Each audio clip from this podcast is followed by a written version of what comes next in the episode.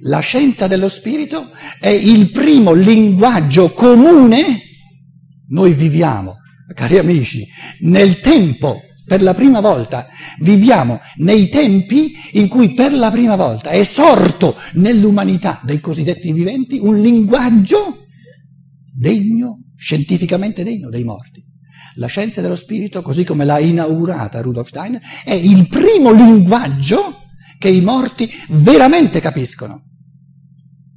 Perché è un linguaggio di, di eh, in, indagine scientifica non meno rigorosa dell'invisibile quanto la scienza naturale è un'indagine scientifica del mondo visibile. Perché noi diciamo, diciamo la scienza è un linguaggio comune a tutti noi, perché è oggettiva. Se la scienza fosse questione soggettiva, allora diremmo no e non ci capiamo. Nella scienza ci si capisce perché si parla un linguaggio oggettivo e il cardine di, que- di questo linguaggio oggettivo sono le leggi di natura. Il linguaggio della scienza dello spirito sono le leggi di evoluzione dello spirito. Nella misura in cui noi le conosciamo oggettivamente, siamo in grado di parlare con i morti perché ci capiscono, perché i morti vivono nei pensieri che sono le leggi oggettive di evoluzione dello spirito umano. Allora Stein descrive un'altra cosa che è interessantissima, dice un individuo sulla Terra, gli è morta una persona cara, si chiede ma come posso comunicare con questa persona? Una cosa che si può fare e che, e che 200 anni fa non era possibile nell'umanità è di leggere ai morti. E leggere ai morti vuol dire, prima di tutto, bisogna, bisogna convocare il morto e il morto si convoca eh, eh, creando nella fantasia un'immagine, una rappresentazione tipica di lui, altrimenti lui, eh, i, i, morti, no? cercano il rapporto con i cari che hanno lasciato, ma possono, possono vedere i cari, la materia non la vedono, la terra fisica non la vedono. Cosa si accende sulla terra dove il morto dice, ah, ah, ah, ah, ah, là, quella è la mia mamma, quello è il mio fratello, quello è il mio... Cosa sono queste luci? Deve essere qualcosa, un'immagine della fantasia e in questa immagine della fantasia ci deve essere lui, il morto. Lo immagino, proprio pensate a questa immagine vivida, icastica, vivida, di come lui era solito mettersi nell'angoletto perché nessuno disturbasse, col giornale aperto, il modo in cui metteva i piedi, no? il modo in cui si nascondeva a tre quarti dietro al giornale perché nessuno lo... Quante volte l'ho visto così? Se io porto, se io ravvivo nella mia fantasia questa immagine così tipica di lui, che non può essere l'immagine di nessun'altra individualità, questa immagine che si accende nella mia fantasia è come una luce e lui dice, ah, ah, ecco,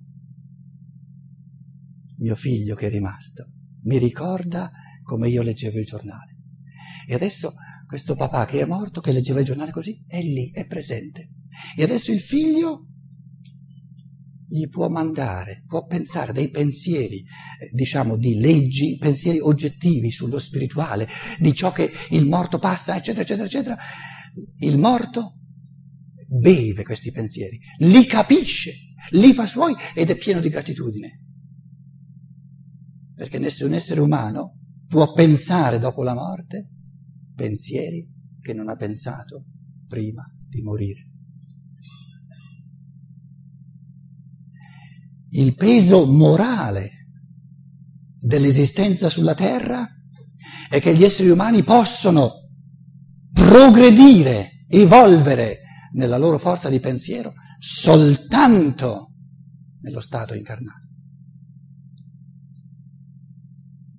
E l'unico modo di poter fare qualche passo in più è l'aiuto karmico delle persone care lasciate sulla terra. Lo chiamo con questa immagine che, che, che può essere soltanto lui e gli comunico i pensieri. Gli comunico i pensieri, sta attento che dopo la morte, i primi giorni, tu vedrai questo quadro immenso delle memorie. Ma poi, dopo due tre giorni, tre quattro giorni, sarà sparito. Poi tu passerai tu, tu, cercherai di orientarti, ma io ti dico, te lo faccio sapere, guarda che dovrai passare tutta la tua vita a ritroso, cominciando da quando sei morto, andando indietro fino, fino a quando sei nato. E il morto dice, è vero, davvero, allora comincia, comincia a orientarsi. Oppure il, il, il, eh, la persona incarnata, che siamo noi, gli dice, guarda che tu a un certo punto, quando sei eh, tra, tra la, la, la, la morte e una nuova nascita, Dopo che hai fatto i conti, diciamo, il bilancio, tirato il bilancio della tua esistenza, dovrai cominciare a, a orientarti non a distinguere l'italiano dal cinese, dall'americano, eh, dal francese, eccetera, ma dovrai distinguere, sta attento, eh? Dovrai distinguere tra un angelo, un arcangelo, guai se li confondi. E se li confondi non capisci nulla. Un trono, un cherubino, poi dovrai distinguere assolutamente un, un angelo da un diavolo. E colui che è morto fa, e come faccio a distinguerlo? Te lo dico io. Eh, io sono uno studioso della scienza dello spirito, ti dico subito la differenza fra un angelo e un diavolo.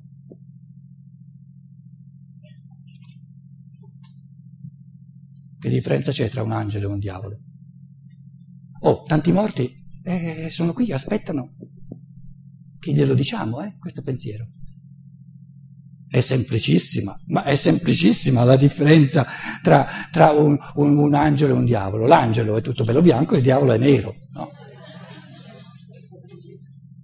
no, l'angioletto è sulla spalla destra, mi diceva mia mamma quando ero piccolino, e il diavoletto è sulla spalla sinistra. E io gli dicevo via, via, via te. E l'angioletto invece lo portavo. No, la differenza è tutta un'altra. Angelo è ogni essere che si mette a servizio dell'evoluzione dell'uomo. Diavolo è ogni essere che strumentalizza l'uomo per la sua evoluzione. Però questo criterio è un pensiero, un pensiero semplice, no? Si capisce il pensiero. Uno che è morto e che non ha mai pensato questo pensiero non lo capisce. Però se, colui, se noi che siamo rimasti indietro gli comunichiamo questo pensiero con questa chiarezza, una distinzione molto semplice, la capisce. Ah, grazie, adesso capisco. Questo essere qui mi viene vicino e mi accorgo che mi vuol bene, vuole, mi dà consigli che, che favoriscono me. Poi mi viene vicino un altro essere, mm, mi sta abbindolando, mi sta allora deve essere un diavolo. Però la differenza chiara tra un angelo e un demone, se non l'ha pensata sulla terra e senza aiuto di coloro che sono sulla terra, non la saprà pensare. Eh, dopo la morte e quindi noi dobbiamo partire dal presupposto che in tempi di materialismo abbiamo tanti morti che vivono nel mondo spirituale pieni di solitudine di solitudine perché non riescono a orientarsi, non riescono a distinguere nulla, non ci capiscono nulla.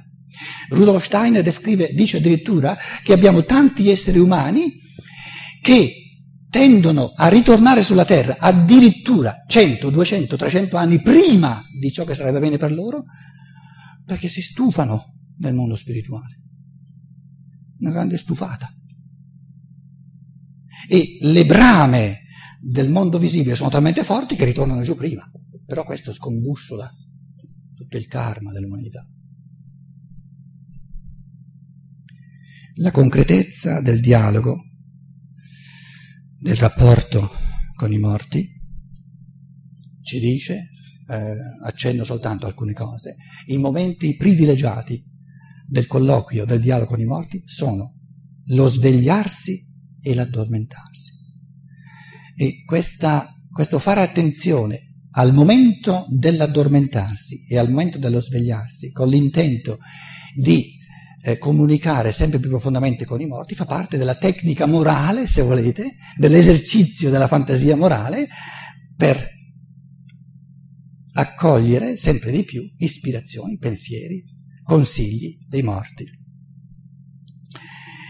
Nell'addormentarci, eh, quando ci addormentiamo, è il momento privilegiato per esprimere le nostre domande ai morti, quindi non le risposte. Non si ricevono risposte quando ci si addormenta.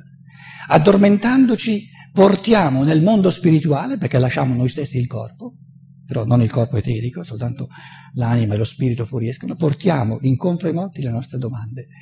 Il momento del risveglio riporta nella coscienza diurna le risposte dei morti.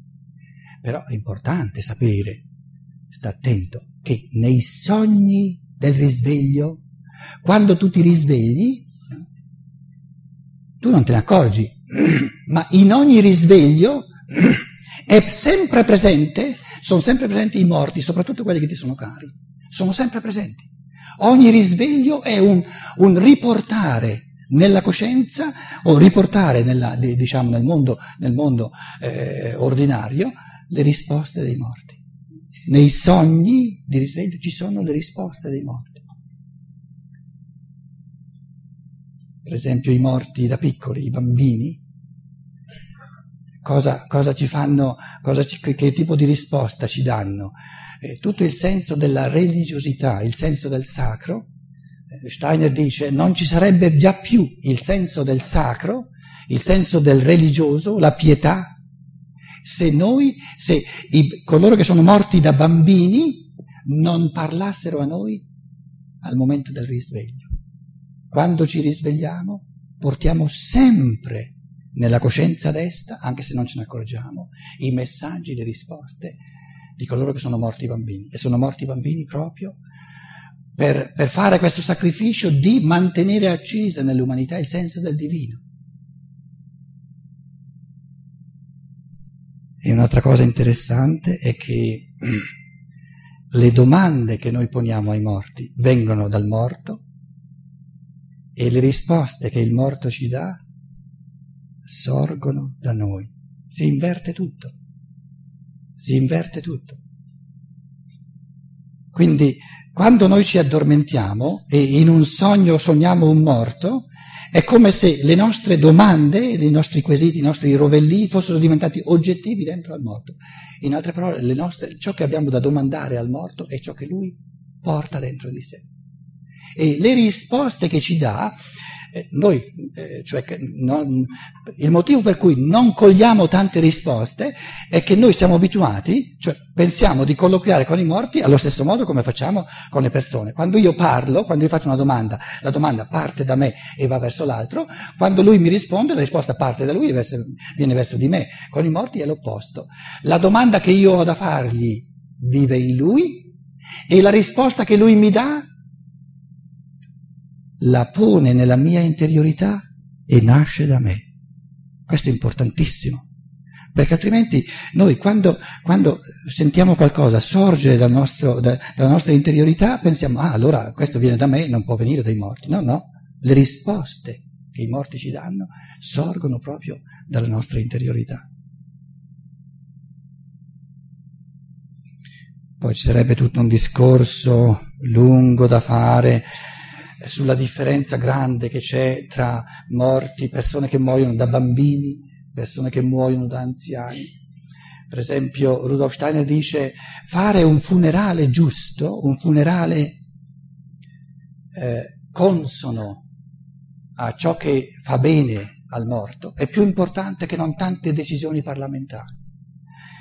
E dice è una cosa mostruosa come dire, celebrare il funerale in un modo uguale per una persona morta bambina e per una persona morta anziana. Una persona che muore anziana, nel funerale, il funerale protestante è quello giusto, perché il funerale protestante ha quasi nulla di rito, di rituale, quasi nulla di liturgia. Nel funerale protestante c'è al centro la predica e quando uno è morto c'è al centro, come si chiama in italiano, l'eulogio, eh, l'orazione funebre, il necrologio. Cioè al centro c'è qualcuno che 20 minuti, mezz'ora, articola e rende visibile e vivente la biografia di questo individuo che ha vissuto sulla Terra 70, 80, 90 anni. L'individuo nella sua unicità deve deve, come dire, venire portato a coscienza di coloro che restano sulla terra quando si fa il funerale di una persona anziana, invece quando muore un bambino, un bambino non ha avuto la possibilità di una esistenza individualizzata, non ha eh, sviluppato uno spicco un, un individuale, un, un contributo tutto suo. La morte di un bambino è un sacrificio di comunanza nell'umanità e quindi eh, lì va molto meglio un rito, diciamo, in chiave cattolica, perché il bambino che muore, una persona che muore da bambina non lascia la terra, non ci perde perché resta con noi. Ed è molto importante pensare a bambini morti da bambini come un'aura che aleggia attorno a noi ma che non lascia la terra. Quindi noi non perdiamo di fatti sulla terra coloro che muoiono da bambini, restano con noi. Noi non perdiamo i bambini che muoiono e gli anziani che muoiono non perdono noi. Vedete che la scienza dello spirito è anche capace di porre le cose proprio anche in termini, diciamo, di, di, di, chiavi di lettura coloro che muoiono da anziani non perdono noi perché sono diventati spiriti umani tali, hanno una matrice di pensiero così, così, diciamo, così esercitata che portano noi dentro al mondo spirituale. Sono intrisi di ricordi, di vissuto passato con noi e ci portano nel mondo spirituale. Allora, il, il dolore per un bambino che è morto è di tutt'altra natura che il dolore per una persona anziana che è morta. E queste differenze l'umanità di oggi non le conosce, vanno imparate, è una cosa bella imparare. Com'è? E fate poi tutte le gradazioni dentro. Eh, la prima cosa da fare è di, di, di orientarsi su una polarità, capito? Tu vuoi subito tutte le sfumature. Eh, eh, eh, eh tutto in una volta. La... com'è? È una di queste, un po' dappertutto. Attenti, l'ultima cosa che volevo aggiungere è questa, no? una cosa molto importante. Il, il dolore per un bambino che è morto è un dolore di compassione. Si, si, come dire, si soffre con lui si soffre della sua sofferenza perché è pieno di rammarico, pieno di, di sofferenza di aver lasciato la terra senza, senza neanche essere riuscito a gustarsela. Stava ancora formando questo corpo. E perciò i bambini restano con noi. Invece, quindi, il dolore per, un, per una, una persona che muore da bambino è un dolore di amore, di compassione, di immedesimazione in lui che è morto, invece il dolore per una persona anziana è eminentemente egoistico, perché siamo noi a perderla, quella persona. E non è un dolore di compassione perché la persona anziana il compito da svolgere sulla vita l'ha svolto. Quindi il bambino, colui che muore bambino, sente dolore per la sua morte, perché aveva davanti una vita, magari è morto come sacrificio per, per, per, compiere qualcosa nell'umanità, ma per quanto riguarda lui voleva viverla la vita. Invece chi muore da anziano gioisce della sua morte. La morte è fonte di gioia, non sente dolore. È comprensibile che noi sentiamo dolore, però è importante capire che questo dolore è una faccenda nostra, è un dolore di natura egoistico. L'egoismo ce l'abbiamo tutti, nulla di male, però sarebbe, come dire, sarebbe un precluderci il dialogo con una persona anziana morta se noi pensassimo che il nostro dolore per la sua morte fosse anche il suo dolore